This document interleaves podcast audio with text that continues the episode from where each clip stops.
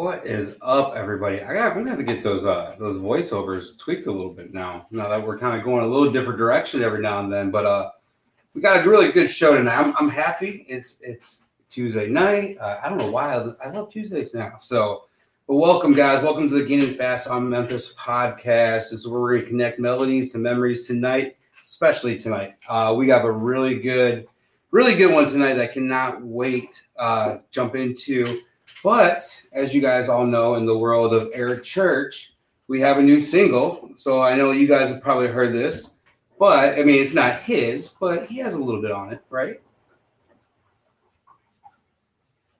Let's see.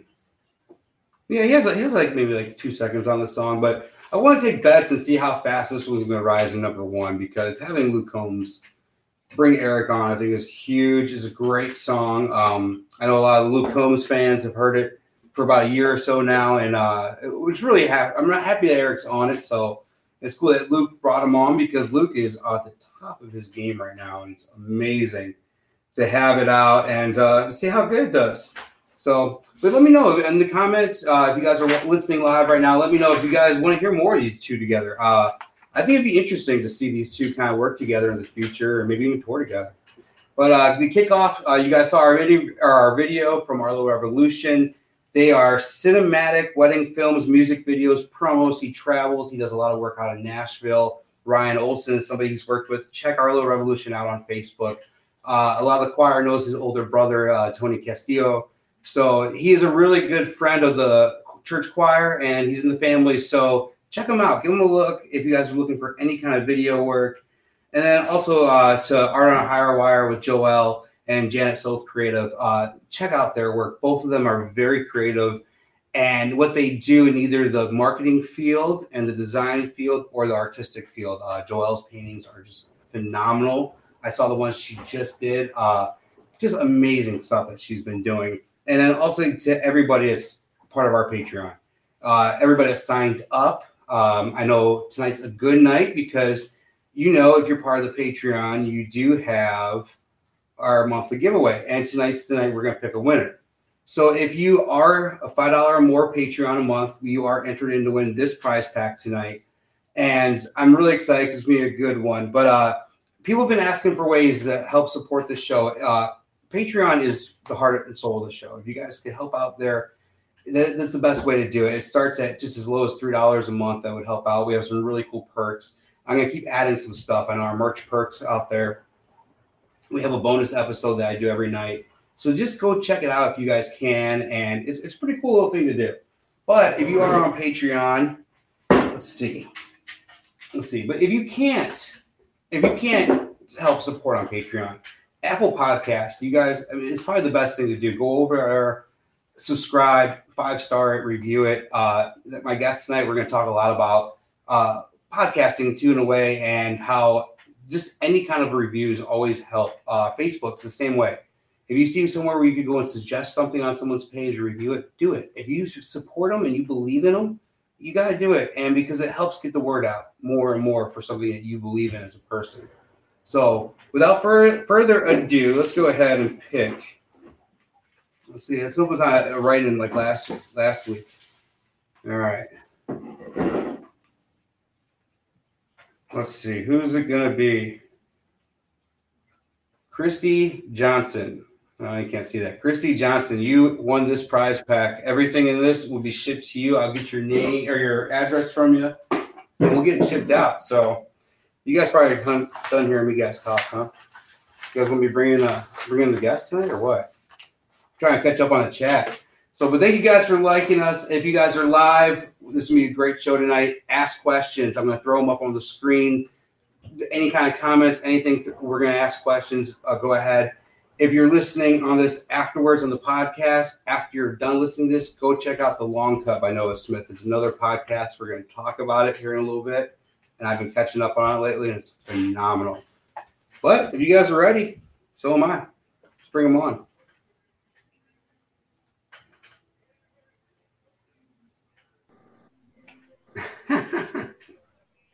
What's up, buddy? How hey, you doing? On, How are you? Everybody, welcome well, Noah Smith. So, welcome to the show, man. It's really cool because this is my 22nd episode, and up till now, I've interviewed a lot of fans. I had one other kind of local regional artist on, uh, but they're on a Chief tribute band, Eric Church tribute band. So it's cool to have you on tonight, man. I'm uh, really excited to be able to sit down and talk with you and uh, kind of give you an interview from a fan's perspective, I guess to say. yeah, very cool, man. I'm, I'm excited. I know we've been talking about doing this for a while, and mm-hmm. turned out I'm, I'm out here on the West Coast, and, and I got some time to kill, so it's good to be here and sit down and talk with you.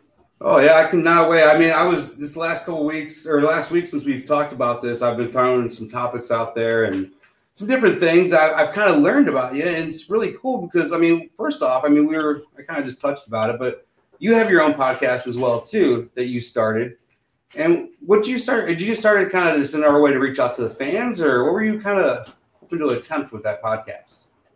Yeah, I mean, it, it was that, but it, it, also the Long Cut podcast was, you know, I put out a record in 2018 called The Long Cut, mm-hmm. and it kind of just became a way of life. And honestly, my friends and fans and family probably they kind of got tired of hearing me talk about the Long Cut. Um, it's just kind of a way of life and something I really believe in. How the way I've done music. Um, you know, there, everybody talks about these big successes that rocket ship up, but for, for me and, and my band, it's just been this slow, gradual climb. And every show we play, we meet new folks and we learn as we go and we grow as we go. And uh, I mean, that's part of the reason why we're sitting here having this conversation. Yep. And then I started thinking that, you know, not just music, but it kind of parallels the other things people are doing in life in addition. So we started the podcast up just a way to start talking about my story. And then um, I actually have some new episodes that are going to be coming up. And we dive in talking to some new songwriters, some professional musicians, uh, Rich Redmond from Jason Aldean's band, other guys like that. Um, so yeah, it's, it's just been a really cool thing, and I got to watch out because I love doing the podcast, like I'm sure you do. And yeah.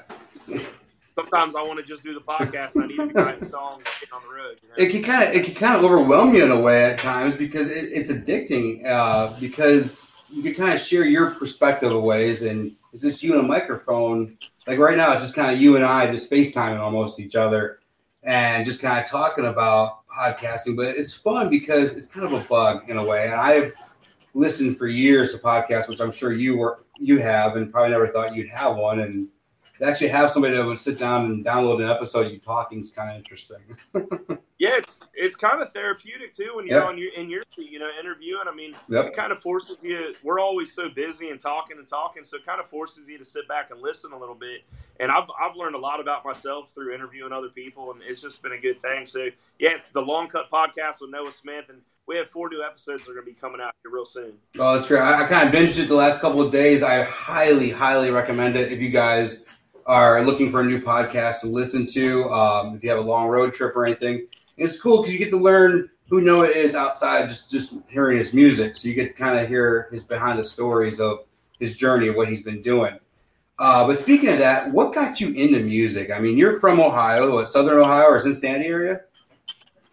Yeah, I'm about an hour east of Cincinnati. Uh, Brown County, Ohio, is the, the, claim to fame out there. Um, you know, got me into music was really was just uh, lyrics, was was writing words. I kind of kind of fell in love with words about seventh or eighth grade. We had a, I had like an English teacher that would do this free writing thing where, you know, you had to write essays and all this stuff. Mm-hmm. Where she just told us, hey, sit down for 20 minutes and you would just start writing.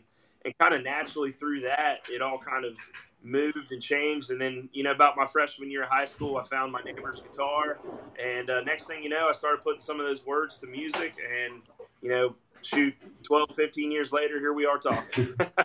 That was me. When I was a senior in high school. I was in a creative writing class, and I am writing like a poem or a poetry. And I'm like, man, that's why I started getting the itch to kind of write songs. I still write like kind of like poems and poetry, but I started putting it towards songs, and it's interesting, especially when you go back and look at like stuff you would have wrote in like in high school or around that time, because then, especially now, things have changed so much but I think you probably have some of your deepest songs from that period because you had you were learning, you were kind of teaching yourself the ways of life in a way.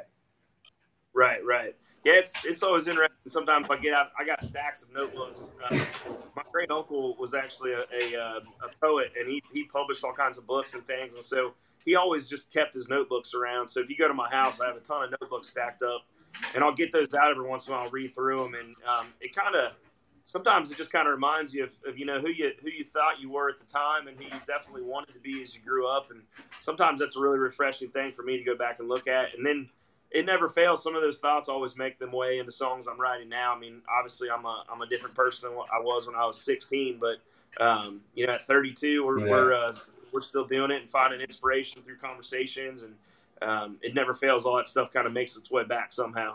So did you always want to be a singer songwriter, or would you want to lean more heavy on the songwriting side or the art, artist side? Because I've met a lot of singer songwriters or, or song or just songwriters in general. Jonathan Singleton being one of them, and I know he tried out the whole artist route, and he just really wasn't a fan of it. Didn't like it. Did it? Did you always want to be an artist, or did you kind of want to just chill and just be a songwriter? honestly, man, I, I never really defined it so much as far as like Nashville's terms of you have to be a songwriter or you have to be an artist. Um, until the last couple years, I didn't even really understand that that that was a thing. And now that I've learned kind of more the business side of some things, I'm definitely see the point of that. So for me, I mean, I was just a creative kid. I was just a creative guy growing up and always finding a way to create art of some sort, whether, you know, through performance stuff or no matter what I was doing. So naturally, I think it wasn't a choice for me to say, like, hey, I'm going to be a quote unquote artist um, I think I just kind of was this person, and uh, I know that sounds pretty uh, pretty up in the clouds thinking, but, but I think naturally was who I was, and and you know I started, I just got the itch to perform and be be on stage and perform live, and next thing you know, people started paying attention, and and I think naturally I just kept fighting to get back up on stage every chance I could and you know, still to this day, that's I'm trying to get on the road as much as I can and, and just get my words and my music out to meet as many people as I can. And after that point, it's really not up to me. I mean, mm-hmm. it, it's up to music fans and it's up to, to music fans to, to decide if, if they love what I'm doing. And the only way to just, to figure that out is get out there. So again, I didn't like wake up and be like, today I'm I'm going to be a country music artist, you know. But but uh, it kind of naturally next thing you know you look around and you do it long enough. I mean this is who this is what you're doing and, and there's really no other option at this point so. What did you uh, what was your full-time gig before? Are, are you a full-time artist now? Do you do this full-time? Yeah, yeah. okay. What was your full-time gig sure. before you did this did this full-time? Yeah so um, i was actually the biggest thing that i did i went to college and, and actually had a recording studio for years and always kind of messed around with the audio side of things but uh, for the last eight or nine years i was actually laying water main uh, working construction for my family's business, my dad's business. Um, he's actually funny thing is he's actually retiring this year. Um, so props to, to, old pops there. He's he's hanging it up. But I was in a ditch ten hours a day, uh, laying water main and, and you know connecting water services around the city of Cincinnati, shoveling, and um, that was that was the grind for sure. Just being in the ditches. So so if the mains break, we know who to blame then. yeah, yeah. so, kept us in business. hopefully, the one underneath U.S. Bank Arena will go first. I've I don't know why. Uh, I've been to so many concerts in Cincinnati, like just one-off shows. Uh, that's actually the first place I ever met you. Uh, I, my wife and I we wanted really to go and see uh, the Elton John reunion or the last tour he was doing, which lasted like three years. And I think you were playing right over the border in Kentucky and I came out and you were just got finished up. I came out and said hi real quick, got a picture with you and just introduced myself. I think I bought a CD and That's so, right, man. I, I actually, you know, I was kind of kind of thinking about how we connected along this way. And I see that picture. I mean, that was awesome. And I, it's always a special time when somebody pops in. And I knew you were a music fan. I knew we'd be having this conversation someday. Mm-hmm. well, just diehard. And like, I know, I think, well, my buddy Jeff Brown, he's just like, oh, my buddy Noah's playing really close to Cincinnati tonight. You should go check him out. So I think it was the minute Elton John was done, we, we hauled ass over there to kind of kind of check you out real quick. But I think you were wrapping up right as we walked in. I was like, ah, oh, we'll catch them. And then the next time I saw you was the church choir party, which, man, awesome thank you by by the way. I know Staples said the same thing. Uh, he's in the chat right now. But thank you so much for playing that party for us and uh, this past May.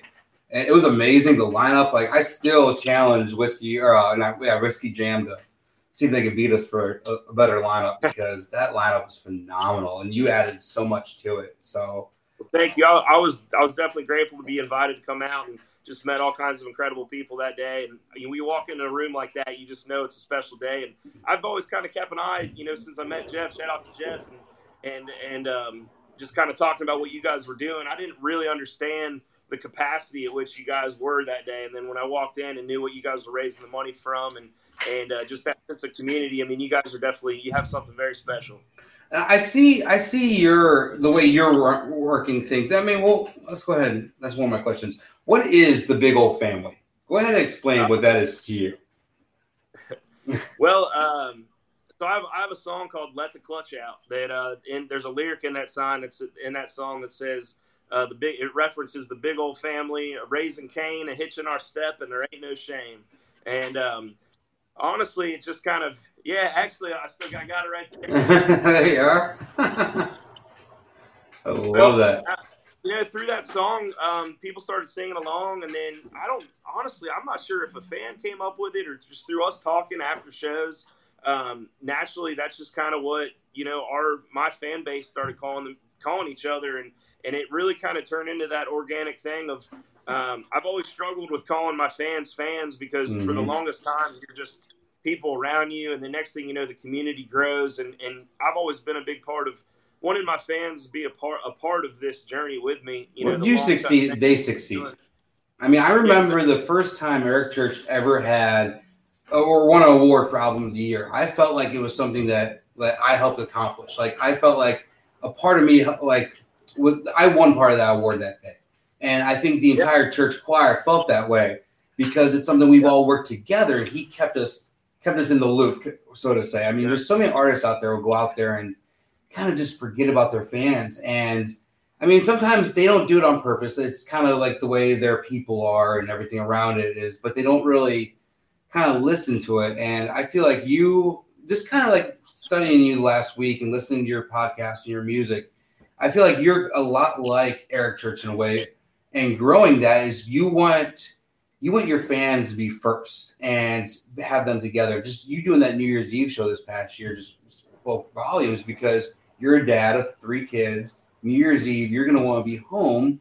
I mean, counting down probably with the kids, but you're out there with your your family, pretty much your road family, and having this big old show, and it, it's cool and it speaks volumes of, of kind of artist like that. Yeah, it's very true, man. And I, have always been a big believer of that. I mean, I'm a at the end of the day, if I wasn't doing this, if I wasn't on this side of the guitar, I'd be at the shows. And you know, mm-hmm. me and my mm-hmm. wife, we, we constantly, if we can get to a show, we go to shows. We're we're just live music junkies, and um, you know, unfo- it's kind of unfortunate sometimes because I miss some great shows because I do have to go perform. But that you know, in the reality of it, as a fan, if they come out to see my show, you know, they're going to pay. They're going to pay for a ticket. They're going to pay for whatever drinks and dinner they have that night.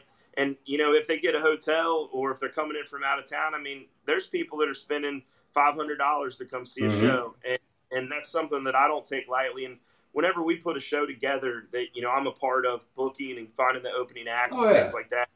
I'm I'm really passionate about I want them to come out, not just enjoy a Noah Smith show, but to wake up the next morning and, and say, you know, I, I had a great Saturday night. Noah Smith was part of it. Mm-hmm. This guy that I wrote songs with, or this gal that I wrote songs with, was a part of it, and and that really just kind of grows from there. Um, but I think you're spot on. I mean, Eric does a, a fabulous job of that. I mean, it's it's obvious. One thing I saw Church kind of doing in this last tour that I would love to see more artists do in a way is kind of have a hype man in a way. So Eric had this guy. His name was Justice. He would run around. He would do stuff during the day, like choir games and stuff. But I think I think there should be like because like you're saying, people make weekends out of it. They work. They work months and save up a long time for shows like New Year's Eve or these bigger shows. And they want to make it like I know Scott Staples. He does a lot of our pre-show parties and everything like that, and he makes them where it's cool where like like he could be the type of guy where you of go in every city he's the one that's in charge of getting the fans riled up before the show you're doing like you're calling up the local bars and finding like two for one deals like that that, that guy's setting it all up yeah. And then maybe you're sneaking in like playing two songs real quick acoustic and sneaking out the back door or something like stuff like that is always cool I feel like I feel like I need to get to Amazon and purchase one of those T-shirt cannons. Yeah, those are always fun, dude. And I, am surprised more artists don't have those things. I know Church had a, a spray gun at one time. That always yeah. makes me mad, man. Like I understand, like the whole Luke Combs does it too. The whole throwing a drink in the crowd. But can you imagine someone that doesn't drink soaked in Jack Daniels driving home getting pulled over? How do you explain that? I'd be I'd be lying if I didn't say I've, I've looked up t-shirt. I've priced me some t-shirt cannons before. Oh, those would be cool. You just need one of those, one of those potato guns. right. So you played the well. You played New Year's Eve. You were supposed to be done at midnight, correct? And then you came back on and played for another hour or so. Yeah, well, two years ago we we definitely kind of overstayed our welcome, if you will. we we just kept on playing. Um, the way I see it, you know, we're going to do that New Year's Eve show every year, and it's just a way for us to have uh, the best New Year's Eve party we can. And uh, yeah, it's always a good time. Sometimes it's hard to get us off stage. Yeah, well, that's a good thing because there's so many artists out there. There are so many groups I'll go and see. It's hard to keep them on stage at times. So you well, you worry like you're wondering like, hey, come on, like I don't know. I yeah, saw. It's kind, of, it's kind of a joke inside my band, you know. Whenever naturally everybody gripes a little bit about this and that, and it's it's we always say you know Starbucks is always hiring, man. If, if uh, you know, we uh, we have a we kind of have a new thing we've been saying. We we put it up in my rehearsal space, and it says it says we get to do this because mm-hmm. the truth is. Uh, no matter what you do, if you're putting in your, your hard work, it's it's hard. It, what what we do is hard. I mean, it looks pretty easy some nights, but there's a lot of time and late nights and long drives and all of that. But at the end of the day, we're very blessed to be able to do it. So I just, you know, try to remind ourselves we get to do this, and we get we get to get up there and play. So if, until they turn the power off, you know, we'll, we'll give it all we got. Angela says we would listen to Noah all night. I believe that. What's up, Angela? trying to throw up some of these comments as, as we can.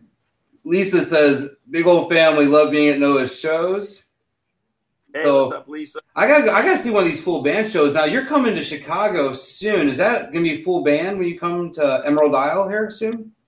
Yeah, everything everything I think that's on the calendar, aside from uh, maybe an Eddie's Attic date, uh, we're, we're full band. You know, out out hitting the road as hard as we can. I know it's a little hard to see. I was trying to make this graphic earlier, and it's a little small. But you're going to be what March 24th, Atlanta, March 28th, Kentucky. All right, you're going to be in Chicago April. Uh, April 18th, I think it is. Emerald Isle, man. I hear so many great things about that place. I haven't been there yet. Um, yeah. I'm actually talking to the guy that runs it right now about maybe a future date for a show coming up. Um, great spot. We got we got requests, man. North Carolina. You got any plans for 2020, North Carolina?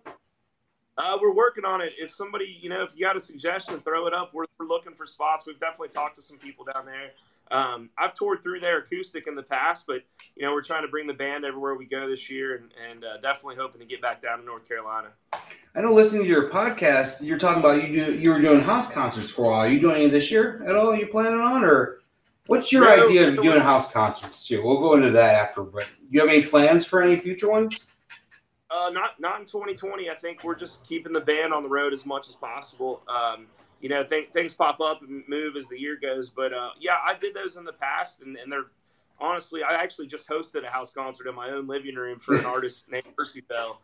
Um, nice. Um, so it's such a cool experience if you can mm-hmm. find the right group of people that understand what's going on. And um, it's definitely a unique listening environment. Uh, but yeah, we're, we're out with the band, trying to keep the band busy and just kind of do our full thing and go in, kind of kick them in the teeth, if you will. But house house concerts, if you ever get a chance to go to one or host one, I'm definitely a big believer of that world. It's definitely a special way to share music with your friends and family. I try to host one once a year. I took last year off just because financial things, and uh, but I try to host one once a year, and it's fun because you get people down here and they actually listen to the music, and it's not like you go to a bar, they're drinking, they're loud, there's people talking in the background. Like a house concert, you actually hear a pin drop at times, and you you listen to the stories, you get hung on, and they're really cool just hearing some of these stories that you guys get relate to the songs. And like I was talking to Jeff Brown about this, and you talk in your new single that's coming out, "Cigarettes and Jesus." You talk about the church choir in there, and songs can mean so many different things, and that's why I love hearing the songwriter's version of it. Because like you're talking about like singing in the church choir in the new single, but like when we hear it, we almost think of our, our family in the church choir, like our, our brothers and sisters that have our backs and we hear it in a different way, and so we can relate to your songs. And I mean, how does that make you feel when you get stories, or how does that make you like? If you get stories when people are trying to take your lyrics, it's not the way you meant them to sound, but now you're like, oh wow, this could kind of go a different way too. I mean, how does how do you take that sometimes your lyrics? There's there's a lot of truth to all that that you're saying, and I'll be honest. Sometimes the, the longer I play a song out, it'll kind of change the meaning to me because fans come out after shows, or I look it in their eyes, or they might raise a drink up, and I start realizing like, oh, that line right there actually means something completely different to them. Mm-hmm. Um, and I think at first, as a young writer, you kind of get defensive about that, but it's it, it, you're sharing, and it's up to them. It's it's not my job after that, and and sometimes those lines come back, and I've even kind of gotten where I've noticed like I'd go back and watch an old video, and I'm actually telling a different story because three years later, the song actually does mean something different to me, and so because we it's a very living and breathing thing with me mm-hmm. and the mm-hmm. fans you know up on stage and through coming through speakers that what i meant by it might have changed and then next thing you know it's like you know that song now means something else to me so i'm all i always love it i love it one of my favorite things to do is hear what my songs are meaning to somebody else because i can think i have the best I got a gold bar in my pocket and it's the best thing in the world. But it's all tra- it's all trash unless somebody else believes so too. You know, if mm-hmm. not, I just stay in my room and play by myself. That's funny. Now, um, now writing these songs, like I know there was a song that uh, Eric recorded, uh, like Jesus does. He didn't write it. Uh, it was one of the only songs he's ever recorded that he didn't write. But it's kind of going back, like like the church choir, how we're talking. Like it's a song where it sounds like he's talking about like a lover, like a wife or a girlfriend. But he's like talking about how they'll never leave you, this and that. And I got to thinking one day, I'm like, no, that sounds like a mom. I mean, that sounds like a mom that would never leave you. So it was right before I got married. I actually ended up asking Eric, I said, what are you singing about? He goes, well, you could kind of take it either way. I was like, well, dude, man, that sounds like your mom. I'm like, we're dancing it at my wedding. So that's my mom and I's dance. And he, he loved that song. But like for you, you just recorded uh, a song that you didn't write. How how do you do that? How do you go about, or not how do you do that, but how do you, as a songwriter, record a song that you didn't have a hand in? Is it tough? Or is it just kind of one of those things like, damn, I wish I would have wrote it and I'm so glad I get to cut it?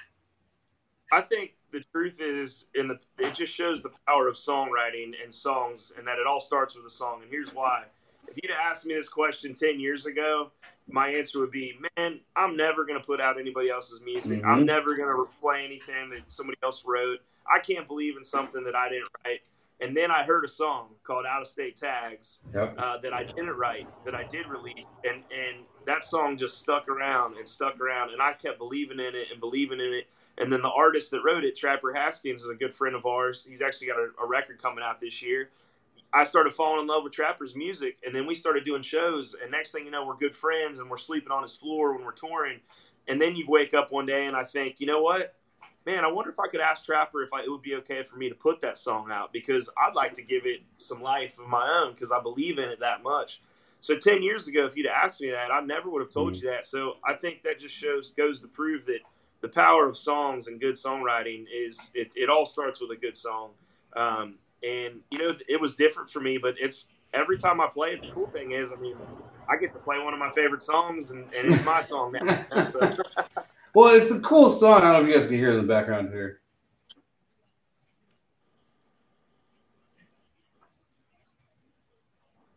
I love the "You're too cool for school." I love that line, but it's just cool because I'll say tags. It's kind of like like well another thing that jeff brown and i were talking about i just love that guy. I mean he's so cool to sit down and talk about because he's another guy that i mean that's why i could tell you and jeff get along so well because his music knowledge is just unbelievable.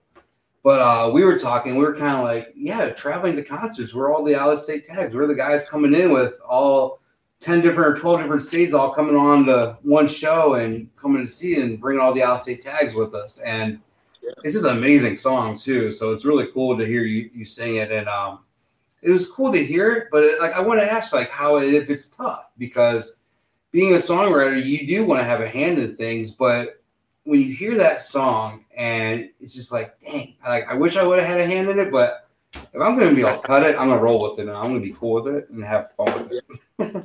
yeah, well, actually, it's cool. We get sometimes we get to play live, and Trapper, you know, we'll be in a town near him or near Cool. Nashville, and he'll stage. And he actually, we recorded a live record um, last year, um, Noah Smith live at the Ludlow Garage.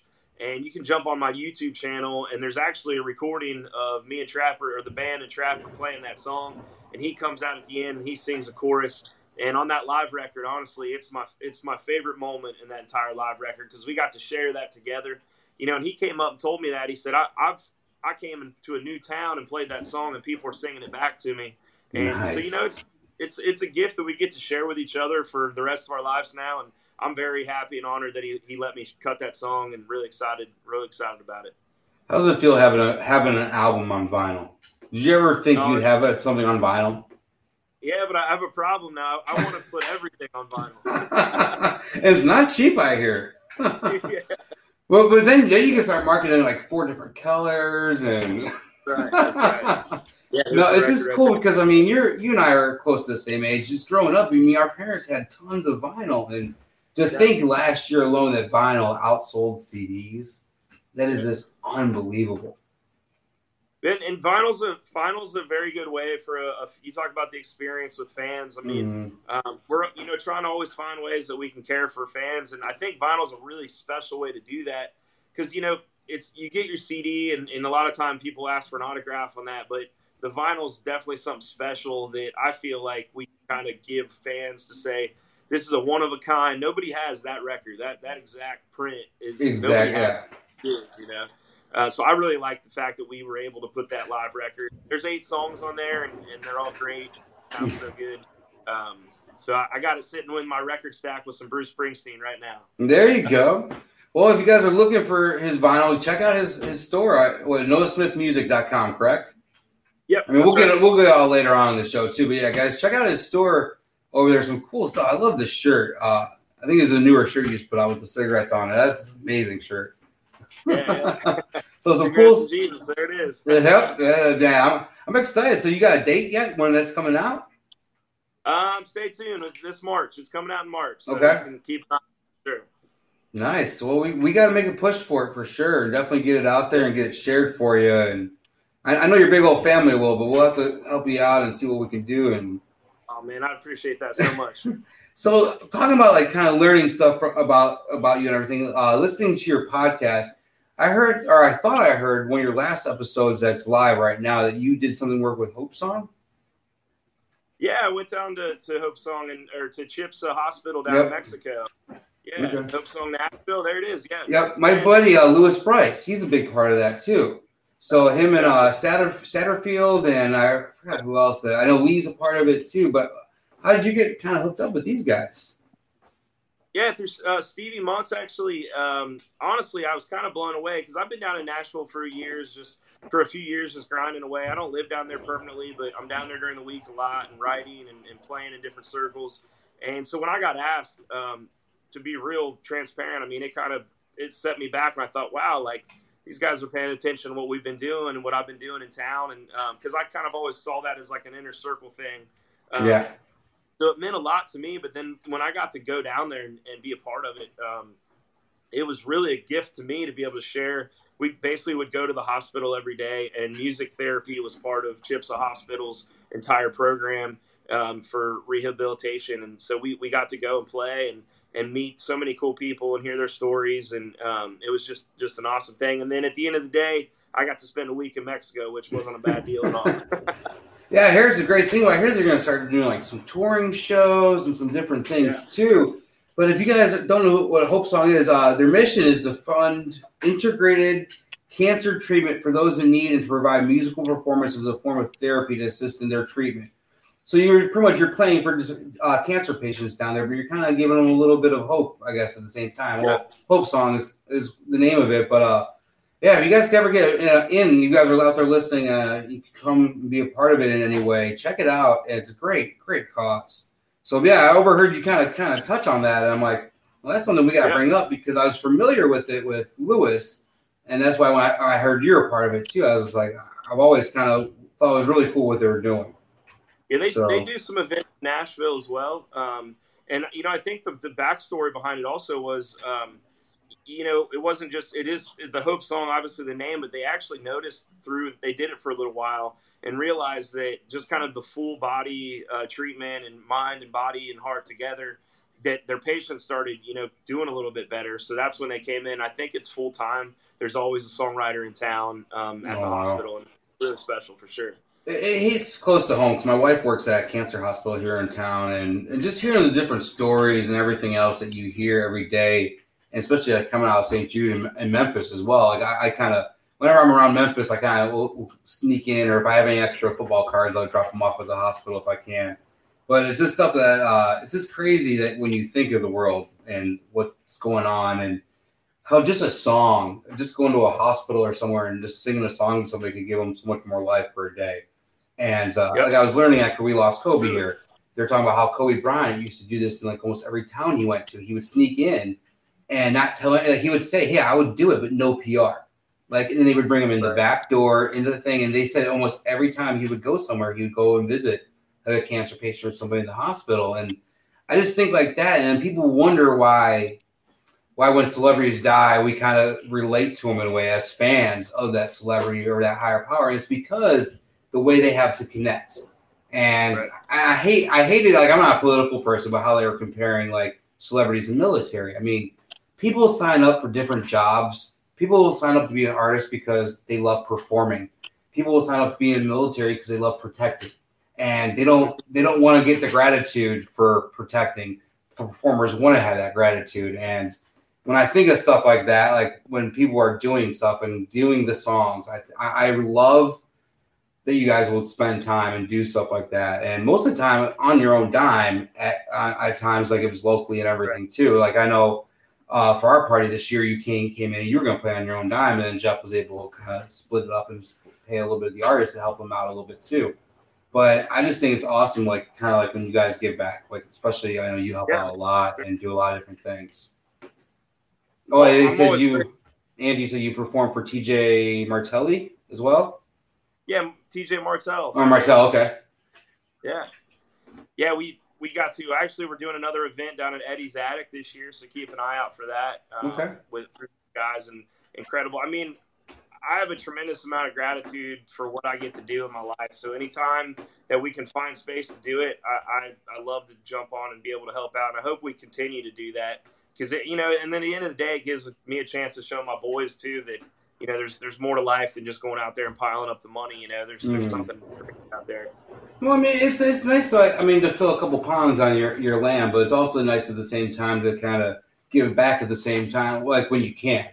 Um, yeah. And I, I, like seeing that because uh, they always talk about entertainer of the year is always a hot topic whenever it comes to the church choir and everything else. And they're like, well, how does Garth Brooks win every year? Well, he's out there building homes. He's out there doing extra things, and he's out there being just doing what he's supposed to do, like show up, be who he has to do, and then go back home or whatever. Like he's out there and he's kind of busting his butt, and I can see how that is, and I, I see that in you too, kind of just like listen to your podcast. You're out there doing a podcast. You're out there playing house shows. You're in, you're out in San Francisco this week. You're out just doing different things. You're not just kind of you, you, don't even live in Nashville and you still travel.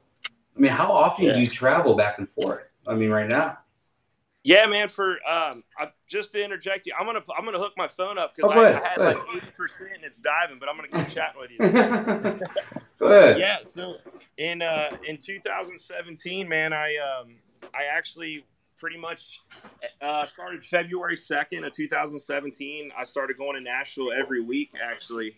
Um, so it was just a lot, but I was looking at, you know, I was laying water main 10 hours a day, four days a week. And uh, me and me and Candace started talking and and we said, you know, let's just make a jump. And her photography business is incredible, and she, that's actually why we're out here in San Francisco. Um, nice. she's actually at a conference, and um, so yeah, you know, you just you just got to jump in and do it. Um, and I, what the funny thing is, I actually see my boys more traveling than when I was, you know, clocking into work every day because mm. you come home and the next thing you know, you know, you got an hour or two, you eat dinner and they go to bed. Well, you know, the last, um, you know, a few months of my life, I've been able to take them to school in the mornings and that's yeah. something that means a lot to me. And I might be gone for three or four days and then we're back, you know, but um, it's it's definitely a lot, but it's worth it. Um, it. It just looks different. I think it takes a long time, a lot of people that are doing anything in their life that's outside the norm, you kind of got to be okay that like your family or uh,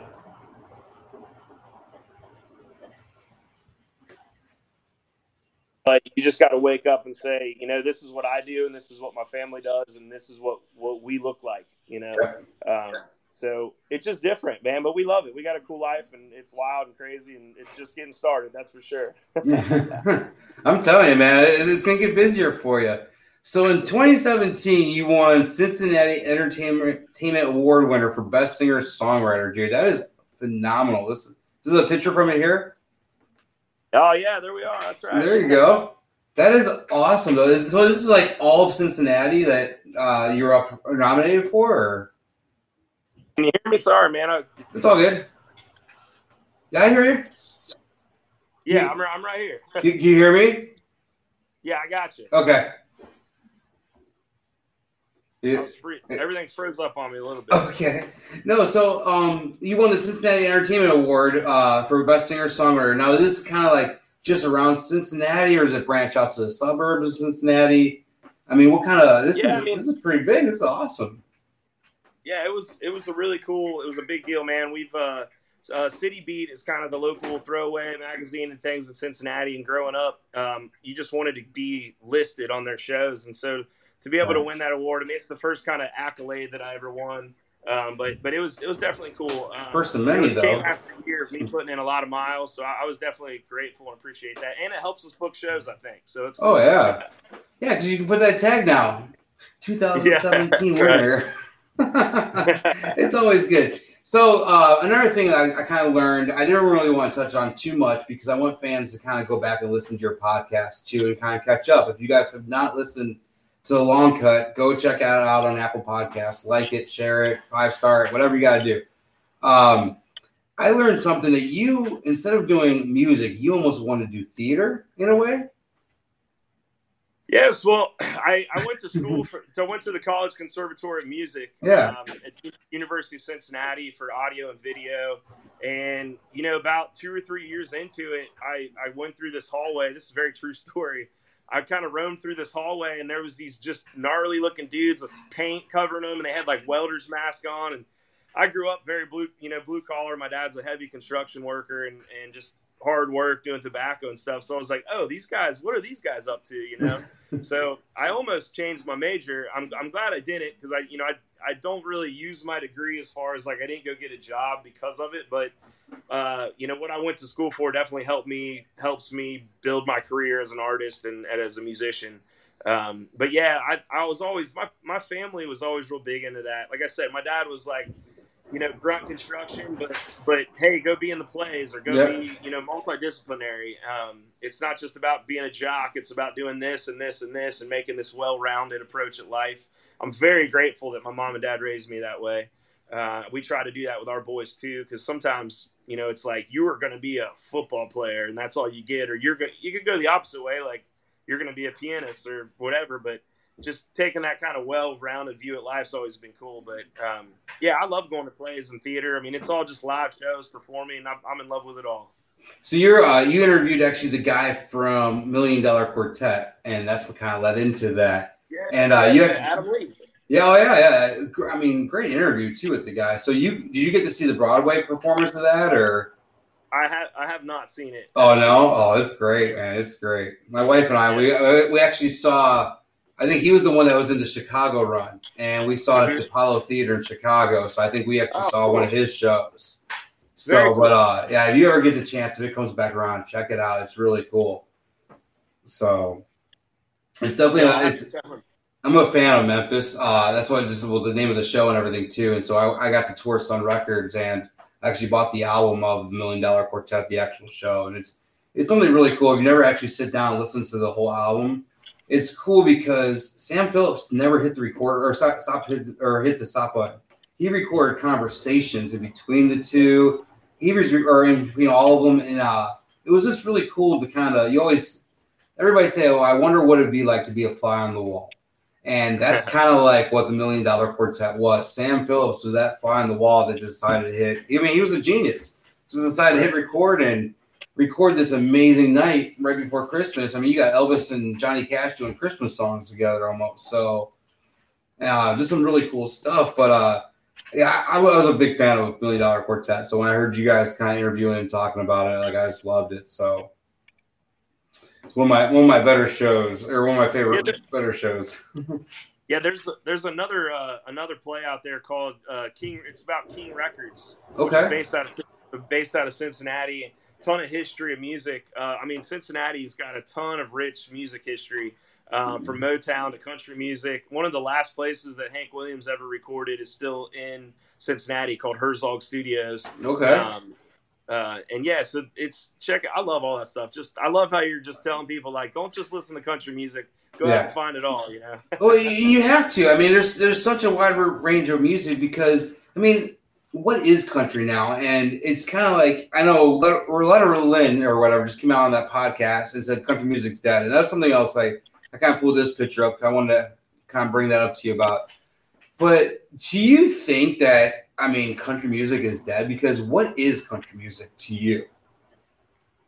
I think that for for forever in time in history, there was people that are going to complain about this same situation. Uh, I think there was people back back when you know Waylon and Willie were were hitting it when mm-hmm. they're younger years that were probably saying these same conversations and they were griping about the same stuff. And I might get some uh, some some pushback from this, but if, if you put up if you put their records up, they're great records and great songs. Mm-hmm. But sit down and listen to a bunch of records from the 1930s. It, it all sounded like it all sounded the same sit down and listen to music from the 1960s. It all sounded the same. Mm-hmm. Um, it's just this this process. I mean, I don't, I don't try to fight it. I don't think country music's dead. I, I think music is progressing.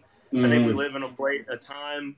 If we stop the progression, if now and we did that same thing back then, we wouldn't have an artist like Eric Church. Mm-hmm. I mean, we, we wouldn't have the artist. I wouldn't be doing what I'm doing. You wouldn't have a Prince. That, all, I mean, you wouldn't have a Prince. Yeah. All of that music layers on top of itself and inspires the next generation.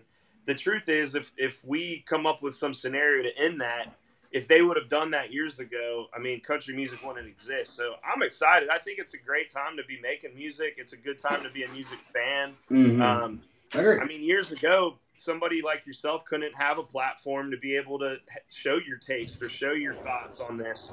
Um, but now we get to be, you know, we get to dive in. Uh, it's a little tricky because everybody thinks they're an expert, but uh, um, I don't. No one, there's no experts. yeah, we learn something new every day. But she was talking about kind of like it's the pressure to evolve the genre. Have you ever felt like pressure? I mean, or is that anything that concerns you as an artist that maybe that there is pressure to evolve the country music genre? I mean, to what it was. I mean, to me, the best country music that's ever been was '90s country. Uh, I don't think we ever get anything back. I mean, I do think you, Luke Combs, uh, Cody Johnson. There's there's some names out there that uh, I definitely do feel that is kind of bringing '90s feel back in a way. Mm-hmm. But I think I don't even know if there's pressure to evolve, but it's kind of like what you were talking about. If everything sounds the same, it's going to get boring after a while. And you want a new thing, and I think it's okay to kind of cross over. And I I think genre should just be another thing. I don't really I mean, genres is just so wild now. It's I think playlists should replace genres in a way because right, right, right. I mean, like I said, what is country music? I mean, everybody says, "What is country music to you? Is it Johnny Cash or is it Lynyrd Skynyrd? I mean, it's two different versions, Southern rock and country, but it's like then you throw in John Prine, Americana, um, singer songwriter type music, which I think you feel fall more in that kind of category with your Eric Churches, your Bruce Springsteens and whatnot. And it's kind of like then you have your Kane Browns, your Florida Georgia Lines, and all that poppy rap country. And it's still country in a way. And it's just kind of like, as a fan, there's so wide range of country music. And it's kind of hard. I mean, I don't know. Just as a fan, like, I could see country as four or five different genres in a way. Right, right. Right. So, because I think Southern rock is almost because there's really not much Southern rock being played out there anymore, other than cover music. I, I think I think a legendary band of our time. It, it's really easy to kind of talk about these guys as the Eagles. I mean, mm-hmm. where where did the Eagles where did the Eagles fall in? Were they were they country? Was Yep. it southern rock? Was it rock and roll? Was it pop music? Like They're a rock and and roll really- band, but you listen to them now, they're country. right, right. And I, to me, I think the genre thing gets a little tricky, but it always, again, it just comes back to a song. I mean, I, there's some hip hop songs that are great songs. There's some country songs that are good songs, and and I don't think I'm in any position to say that somebody shouldn't be making music the way that they make it or making sounds that they make the way they make it. Uh, but as far as country music, I mean, I think we have to be careful to draw too many hard lines. Again, to go back what I said, I mean, I really believe that if those lines were drawn years ago, we, we wouldn't have the great artists that are on top of the world right now. Um, I mean, I just, I really believe in that. And the truth is, man, it's just like fantasy football. I mean, people, people are going to want to talk about this stuff forever. Yep. So Who, who it's like who you drafting this year? It's like who's Yeah, gonna be right, your, who's right. gonna be your starters this year? So this year, I think music is heading into a really good direction. Um, I know a lot of people uh, kind of judge Luke Combs where he's going, but it's kind of cool to see how he's blown up because I remember seeing pictures. I remember who Luke Combs was. I remember seeing him front row in a North Carolina uh, Eric Church show wearing an Eric Church shirt, just rocking out like Yeah. one of us, and now he's selling out. I just think he just hit it at the right time, and he had that '90s country feel, and he just kind of it took a. I mean, he was an overweight looking dude, that scruffy looking guy that kind of was just your average American, and I think that's why everybody in country music fell in love with him so much and related. He's relatable. yeah, he's a, I mean, he's a monster vocalist. He's a monster songwriter. Um, it's again to kind of take the, the sports analogy. I mean, people can get on on people for having great success, but it's kind of like when someone gets drafted into the NBA. It's like Mhm. you should go to college. It's like, well, if you have the opportunity to go make your millions right now, like go do it. And I, I'm I'm I, I love me some Luke Combs songs, you know, and Yeah. there's some great songs. And you mentioned him and Eric doing that song together.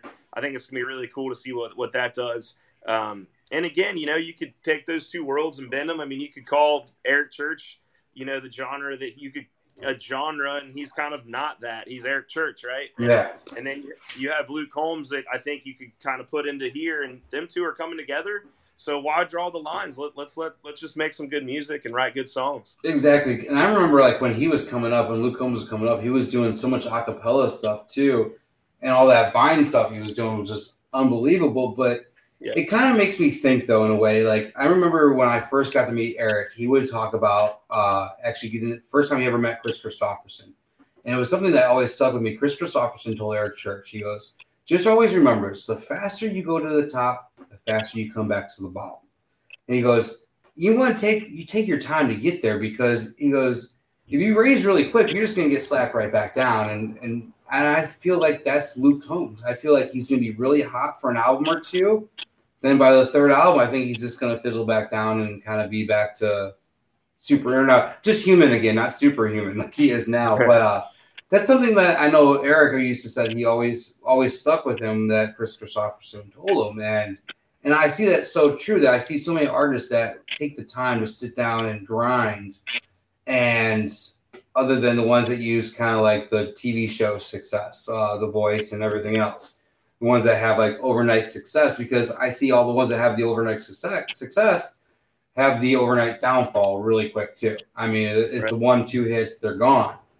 And the artists kind of like yourself that are grinding in the bars and the honky tonks and are kind of putting their fans first and kind of sitting around for a little longer. And I see they have more of a shelf life on their albums than maybe Luke Combs will have.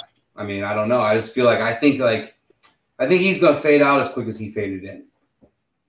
Yeah, I mean, time will tell, man. I but you know, to uh, give a little testament of, of where he is. I don't know Luke personally. I know some of the, some of the guys that wrote songs for him and things, but Yeah. in 2000 i actually have an email from 2015 that i got asked to open for luke um, he was coming through cincinnati and just playing playing acoustic and i was already booked on a show uh, but the reality is just in 2015 you know he was he was in a van or, or wherever and he was you know traveling around Mhm. acoustic and there might have been 70 people at that show um, and it, it's kind of funny looking back on it but no matter how fast you go up and you go down, um, actually, Aaron Tippin told me this one time at a show, and, and you know, he said, you know, it's you're going to play the same places going up as you do coming down, and so the trick Mhm. is no matter how fast that happens, it's the type of person that you are to the world. Uh, from my seat, I mean, it looks like Luke's Luke's a great guy doing good, making good music and having the time of his life. So, uh, no matter how fast that happens, you know, I wish those guys well. But it is interesting to sit back and kind of watch how it happens, and we can kind of get sucked into that. But, um, but yeah, I mean, he's a monster, and, and they're they're doing great things for sure.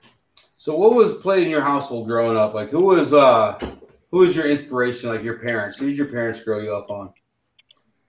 So country music was Alan Jackson. My mom loved her some Alan Jackson, uh, and then you know, but to be the biggest thing that she ever listened to was Paul Simon. Um, she was, you know, that that record nice. Graceland of Paul Simon was just on repeat in our house. So um, I kind of got some pop sensibility to my to my hearing and what I was into. I think lyrically because of Paul Simon. Um, but he did the know, one uh, "You Can Call Me Al," right? Oh yeah, it's one of the best. I love that song. Chevy Chase, I think, was in it. that's right. That's right. Yeah, he, he sets that he sets something up on that that uh, there's a table and he sets something on there, but there's no glass and it just falls. It's the best video of all time. so that's that's cool. It was kind of like my house. Uh, my, my, my mom raised me up in the country. It was like Vince Gill, Patsy Cline. She loved. My oh, dad was more Aerosmith, Supertramp, um, stuff like that. I mean, I remember him taking me to see Supertramp when I was younger, and probably one of the coolest shows I think I ever ever saw because it was a big band and all the sounds. I was like, "What is this stuff?" And I'm like, "It was, it was a really cool band that I used to love just growing up." So it's really kind of like to see where your influence are that kind of led you to. I mean, did you always think you'd play country, or did you think you'd kind of go in a different way, or? Um, like, what, what were you into? Like, what did you? Because did you despise your parents? Did you roll with what they were into, or what were you into? Yeah, I mean, the truth behind that would be my my parents aren't really musical people. They just yeah. they love good music, you know. So their Jimmy Buffett was on at the pool, or the Eagles, you know, and um, Brooks and Dunn, Alan Jackson. So I mean, I was just always kind of around it. Um, I never really sat down, and maybe I should have done this, but I never really sat down and was like, I'm going to play this, or this is the style that I'm going to be, or this is the type of artist, or um, I think my life just naturally progressed. So I grew up kind of a punk rock kid, just mm-hmm. just through the music that we listened through. Um, you know, listening to punk rock music and just the bands, and uh, yeah, punk rock influence. That's right. uh, and and you know, naturally, I think that was just where I was at. My high school, there was a bunch of bands, and you know, they were the they were the screamo kind of yeah. yelling, screaming bands, and um, I remember being in a yearbook class one day, and literally a group of us were like, "We should start like just a rock and roll band that, like, when my aunt comes to the show, she can like understand what I'm saying." You oh. know, and um, and I had wrote some, so I had written some songs by that time, so that kind of started it. Um, there was a band called Dashboard Confessional when oh, I was growing them. up. Yep. Every syllable that that, that that guy wrote, I just hung on to and fell in love with, and songwriting really came to me after that, where it was like, okay, this this all makes sense, and this is a culture that that I want to be around, and um, that's when I started finding friends that made music that I like to make, and um, mm. and then I was in a band all through college, and and you know once that all kind of fell apart, I just kept playing, and I kept the band name, and it was just me for a while, um, and then what was the band decided, name? Uh, the uh, we were called the gambling district. All right. yeah, you can. I think you can. I think you can still find it out there somewhere in the world. But that's fine. Um, so I just I just kept playing, and then my songwriting just naturally progressed as I grew up. My writing grew up, and my stories changed, and um, you know, and life influenced what was going on. And we had our first son when I was 20. Mm-hmm. Um, so you know, it wasn't my life at 20 wasn't being in college and and uh, going frat parties. I mean, I was out playing music and and uh, in college, and I had a family, so um, I just naturally progressed. And then next thing you know, I was in Nashville, and and here we are today. that's what brought you inside here. When you first came to Nashville, were you playing uh, a lot of the bars out on Broadway, or kind of like what were you playing? Uh, where were you first started playing in Nashville? So I kind of found my way down there through writers rounds um, okay. as a as a songwriter versus bringing the band down. We I brought my band down early on, really early. Like we played uh, Whiskey Bent Saloon, and there was an old place called the Silver Dollar Saloon, mm. um, some spots like that. But but really, it was always it's always been about writing. Yeah, and revival. Um, yeah, there you go, man. You're on you're on top of it. so uh, I walked into uh, Tin Roof on Demonbreun. I can't tell you what year it was. I just don't don't remember. Maybe I, I was going down like once or twice a year, and then started coming down more often. And on a Tuesday night, I walked in, uh, was talking to somebody that I was writing with, and they said, "Go check out Revival." Um, so Revival Six One Five, and and actually uh, Channing Wilson. Uh, This this sounds like a this sounds kind of like a storybook thing because what Channing's doing now. But I, I walked in and Channing was playing on a round, and I remember leaving there and just just had this feeling of like, okay, I found people that love songwriting as much as I do, and I've never been able to find that anywhere in the world um, or anywhere that I've been, and and so that really changed my perspective on what I wanted to do um, and how I was going to do it because words made songs, and the songs are what it's still to this day. It's all about the song. It all starts with the songs. Oh, I, I agree. It's it's where it's born. I mean, I know I was talking about house shows and whatnot, and uh, I have a buddy of mine, Rick Tigers, played here and he had a, a, thing that was called "It All Starts with the Song," and that was one of the tours he was doing. And I told him, like, well, yeah, technically, it all starts with the songwriter, and um, that's I'm a fan of of the songwriter, and I, I like to see, and I've been seeing a lot more singer songwriters kind of becoming taking the artist route, and I like that, just because I think there's more emotion when an artist sings his own song. Um, a good example, what hurts the most? Uh, Rascal Flatts did it, Aaron Lewis did it. But man, listen to Jeffrey Steele do that song, and it gets yeah. you. Like if you listen to the songwriters sing these songs, because they, I mean, Kris Kristofferson, I mean, he has some of the best stuff, and he's not the best singer in the world either. But when he sings a song, you understand it and you get it because of the grit in the voice, and you're getting the emotion. And I don't think like when you get like a Jason Aldean or something like that, where you don't really write your own music, or a Tim McGraw I don't think they can deliver as. I feel like it's more of a performance than it is talent, yes. and yes. that's why I like seeing singer songwriters go because I, I mean I love the McGraws and everything else. I love that, but I want to see more of. I want to see more of the raw, the raw emotion, and I think you can only get that with the songwriter.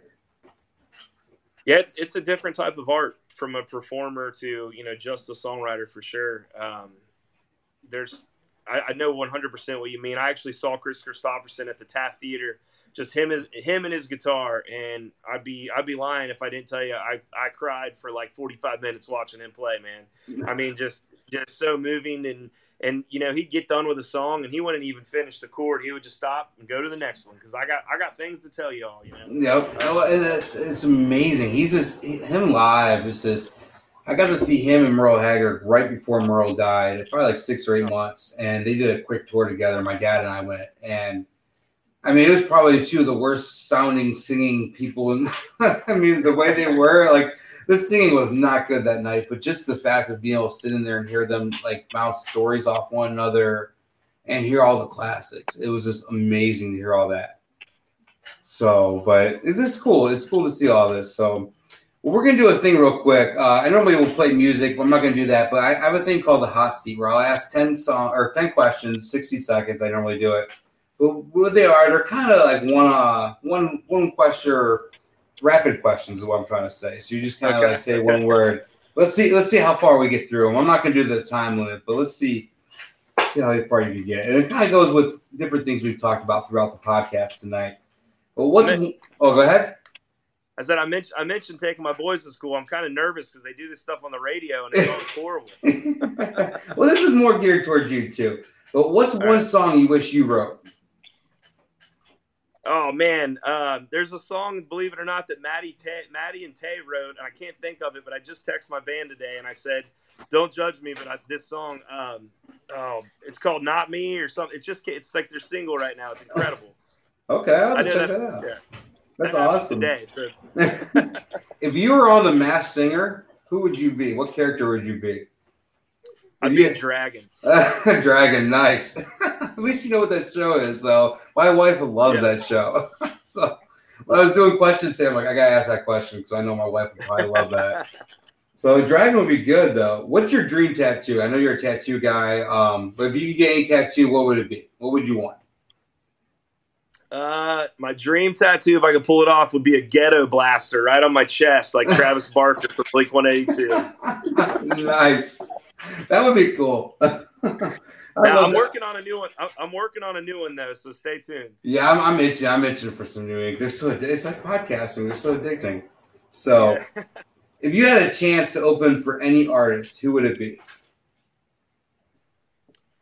Um, right now, man, I'd, I'd, I'd love to go open for Ashley McBryde. Nice. Well, you've already done that once, right?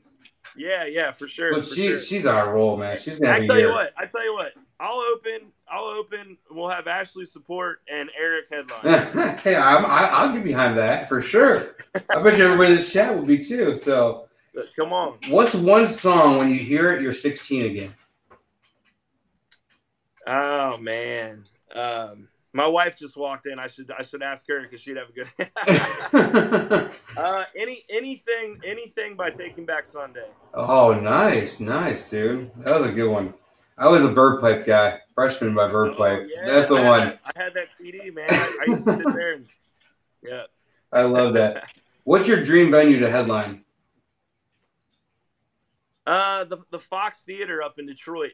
Oh, that is a special place to me. I, I, saw one of my favorite bands on their last tour there, and uh, I, I, just I definitely um, indoor theater, indoor that would be outdoor. Um, I'd, I'd, love to hit Red Rocks. Hell yeah, yeah. I, I, went to the Gorge for the first time last year, and that place was just. Uh, I want to do Red Rocks so bad soon. So, but one of these days we'll see. All right, uh, best punk rock song. Anything taking back Sunday. All right, all right. What's one word for Skyline chili? Delicious. nice. I love it. You, you always get your mix with it, but man, every time I hit Ohio, I got I gotta get me some Skyline, dude. All the, the problem time. is we're the problem is where we live. No matter how late you're coming home, either side there's there's skylines on both sides, so you're, you're doomed. that is awesome. Uh, who, oh, go ahead. I get teased a lot because I get mine with light chili because everybody likes all the chili. But I drive so much, I got in the habit of always getting light chili. So while you're driving, you can, can scarf it down. You know? That's awesome.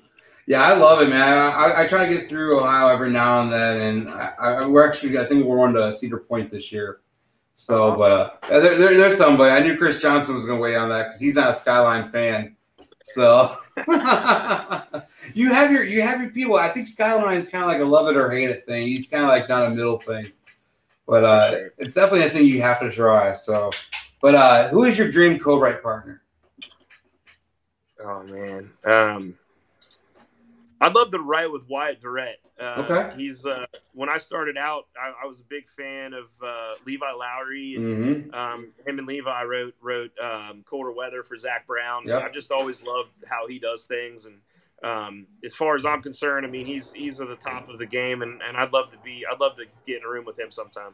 That'd be cool. So what? Maybe it could transpire to this next question. This is the last one, number ten. You just sold out the Bluebird Cafe. You and three other artists. Who else? Who are the three other artists?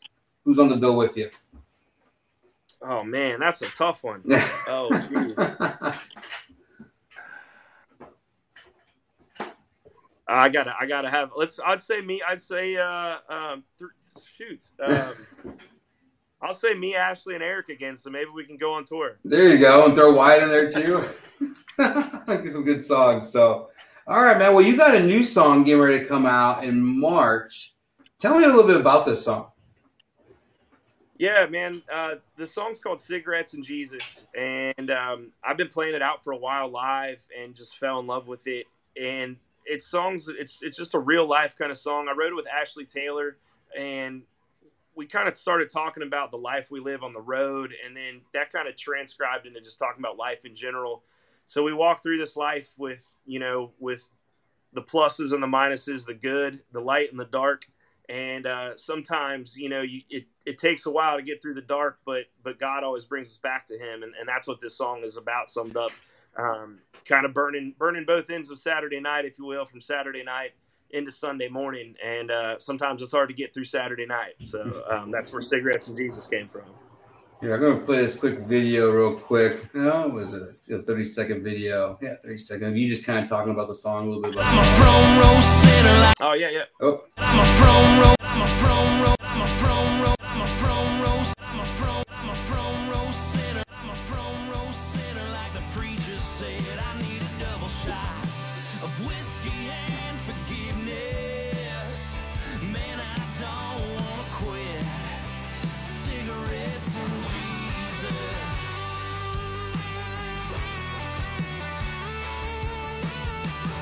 This is gonna be a hit, dude.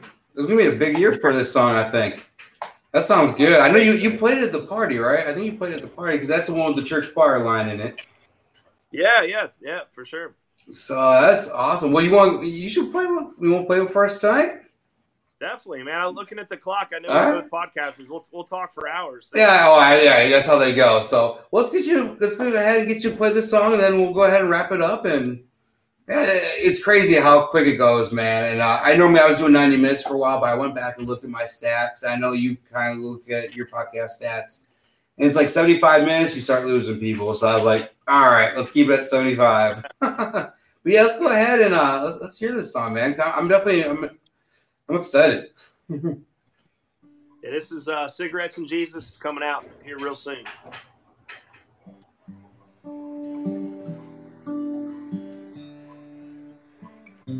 I've seen the light from heaven and a neon sign. I felt the burn from getting high on Saturday night. I heard Sunday morning coming down. The church choir was singing about Amazing Grace, how he died for me. You know I can't live without cigarettes and Jesus. I was pick me up, I can't put 'em down. I can't live without 'em. I'm either heaven sent or hell bound. From the Marlboro red letters written in red, I'm a front row center, like the preacher said. I need a double shot of whiskey and forgiveness. Man, I don't wanna quit. Cigarettes and Jesus.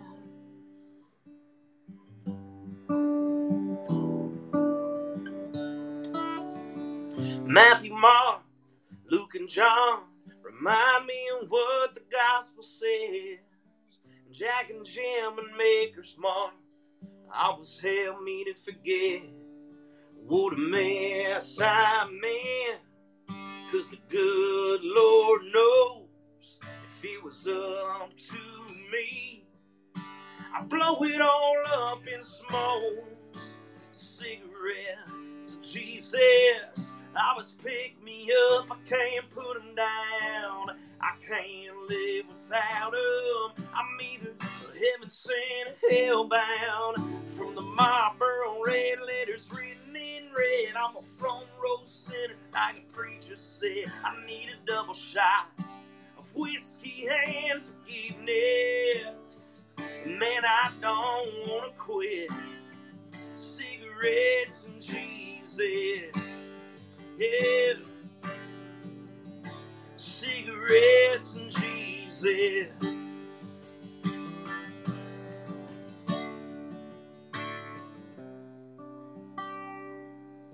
Cigarettes, and Jesus. I wish pick me up, I can't put them down. I can't live without 'em. I'm either heaven sent or hell bound. My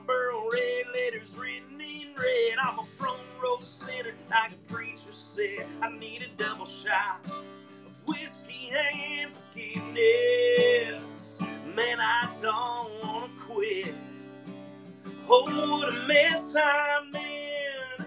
I don't wanna quit. Cigarettes and Jesus. Cigarettes and Jesus.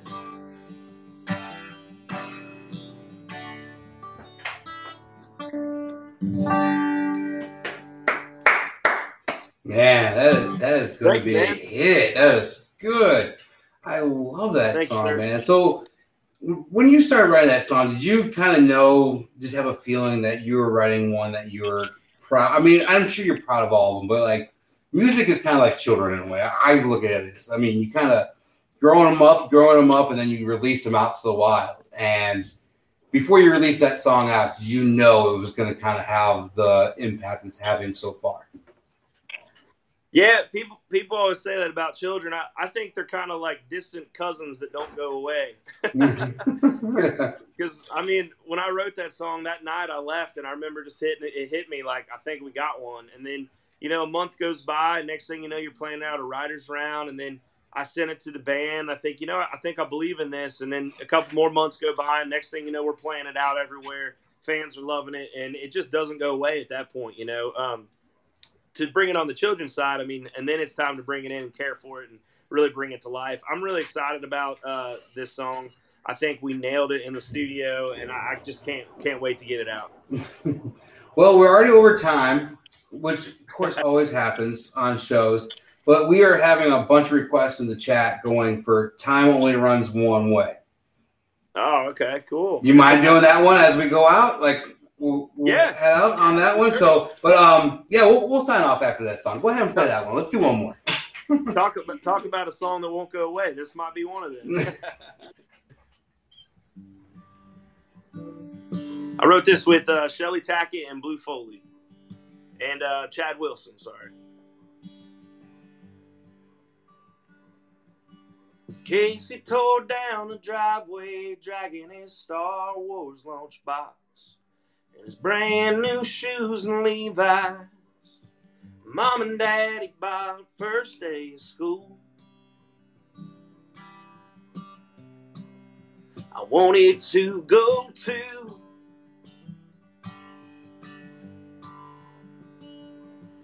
Next thing you know, I was 12 years old baseball cards and the spokes chasing dust. His first truck, and there I was. I wanted to go to.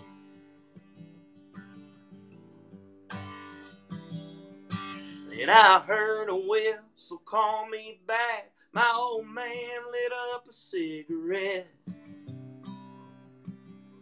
He said, Son, Time only runs one way. Don't hurry, tomorrow can't wait. Live the moment that you're in, cause now is all you're gonna get. You know what I'm talking about someday. Don't wish your life away.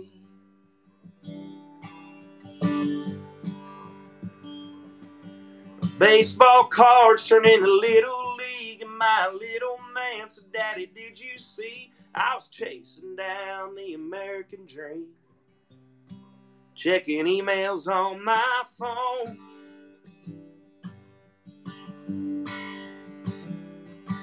And I saw myself in those blue eyes looking up at me. I can hear the old man say, Time only runs one way. Don't hurry, tomorrow can't wait. Live the moment that you're in, cause now is all you're gonna get. You know what I'm talking about someday. Don't wish your life away. Don't wish your life away.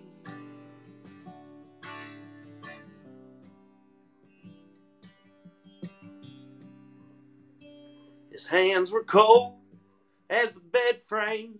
I was bedside as he reached for me. The family all came and went. It was the first time I felt bigger than him. Took his breath, made his peace. These were the last words he ever spoke to me. Time only runs one way. Don't hurry, tomorrow can't wait. Live the moment that you're in, now is all you're gonna get. You know what I'm talking about someday. Time only runs one Don't hurry, tomorrow can't wait. Live the moment that you're in. Now it's all you're gonna get. You know what I'm talking about someday. Don't wish your life away.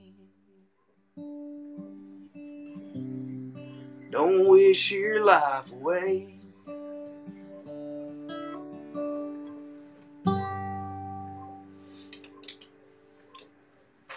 Wow, that was man. I'm kind of spe- speechless, man. That was good. That was really, really good. Now, what's the name of that one again? It's uh, it's called uh, "Time Only Runs One Way." That is awesome, man. That is a great song. Thank you. Great song. Yeah, that's, so that's one. That's one of them ones that keeps finding its way back. That's for sure. for sure, man. So March, we got the new one coming out, Cigarettes and Jesus. I love that one. It's so funny because I know uh, we were talking earlier, and there's so much more I wanted to cover. We're going to have you come back sometime, just about you being a dad and everything else. And uh, when I hear that anytime now, and it's kind of funny because the Larry the Cable Guy joke too. But uh, my kids, whenever they say Cheez-Its, it sounds like they say Jesus. And I, it's every time I hear Jesus now, I hear the word Cheez-Its. so I always, it's just funny. Like I was looking at them, I'm like thinking, I'm like, man, they were saying Cheez-Its all night tonight. Why we're singing that song? well, I'm trying to think of other things. So, but uh, man, thank you so much for uh, hanging out. I'm gonna go ahead in the show links uh, tonight. I'll share all your links, but go ahead and tell us everywhere anybody can find you. Yeah, man. Everything is at Noah Smith Music. NoahSmithMusic.com, Instagram, YouTube, uh, Facebook, Twitter. Everything's Noah Smith Music. Make sure you put music on there. You can stream all my music right now on iTunes and Spotify, pretty much all streaming platforms. Noah Smith Music. Um, we got all kinds of new tour dates coming up. We're hitting the road pretty hard this year, and new music coming real soon. So hopefully, I'll see y'all at a show very soon. And like his podcast, subscribe to it, The Long Cut. Um, but Noah, thank you so much uh, for spending time with us.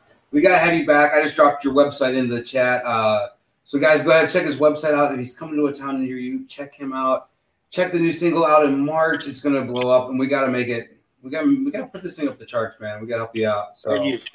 but, Thank uh, you so much for that. we'll catch up soon, and uh, I'm gonna try to come out and see you in April in Chicago. So I'm gonna put it on my calendar. Yeah, don't miss don't miss the next show, Aaron. Come Yeah, on. I know. Next time you're in Chicago, I'll, I'll make sure I'm there. So, all right, man. Well, you you take care. You have an amazing 2020. I wish you nothing but the best of luck. And thank you for spending some time with me tonight, man. All All right, thanks, brother. Have a good one, buddy.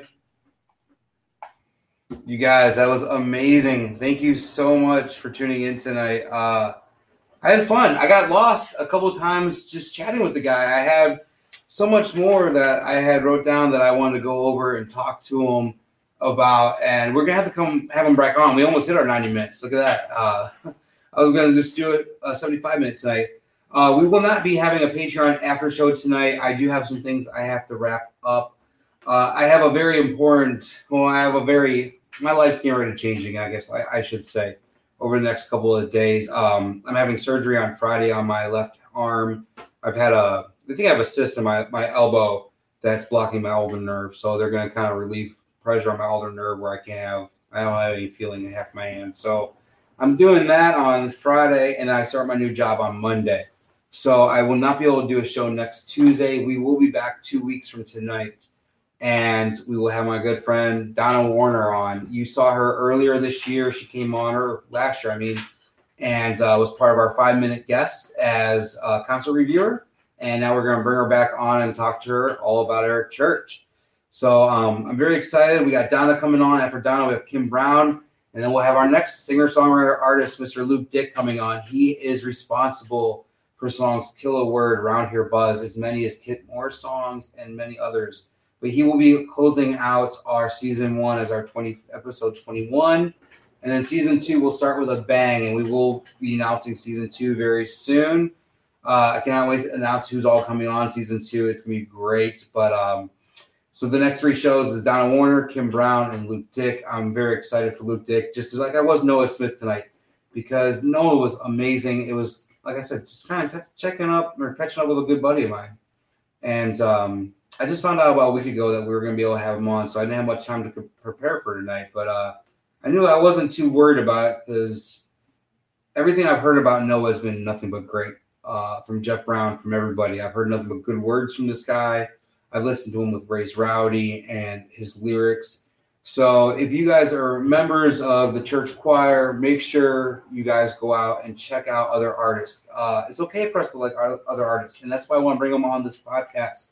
People like Noah, and maybe people that don't have anything that really do with Eric Church, but when you break it down, he kind of does. I mean, kind of his path that he follows, he's doing a lot of things his own way and uh, whatnot. Well, I'm trying to catch up. Yeah, come on, bring some spotted cow. I mean, you want to stay home with the real cows or come see me and I have spotted cow? I mean, kind of whatever you want to do, Staples. So, if you guys are tuning in tonight on our streaming services, please go ahead and subscribe, hit five stars, leave us a review on Apple Podcasts, anywhere else. If you're live tonight, thank you for so much spending your Tuesday night with me. If you haven't checked over our, our Patreon yet, I'll be announcing our February contest uh, over the weekend this week. I hope. Um, like I said, things are gonna be changing the next couple days with the surgery and starting a new job. So I, I'm gonna be trying to get everything caught up and everything done. But uh, go over to our Patreon check it out. I'll, I'll share the link in our chat. But go check out our Patreon if you can, and uh, if you can help out in any way, great perks and great cheers. We're gonna have some fun. So thanks for tuning in tonight, and have a great weekend. I'll see everybody in two weeks. Have a great Valentine's Day. But thanks again, guys. Thanks for all your support. I appreciate it.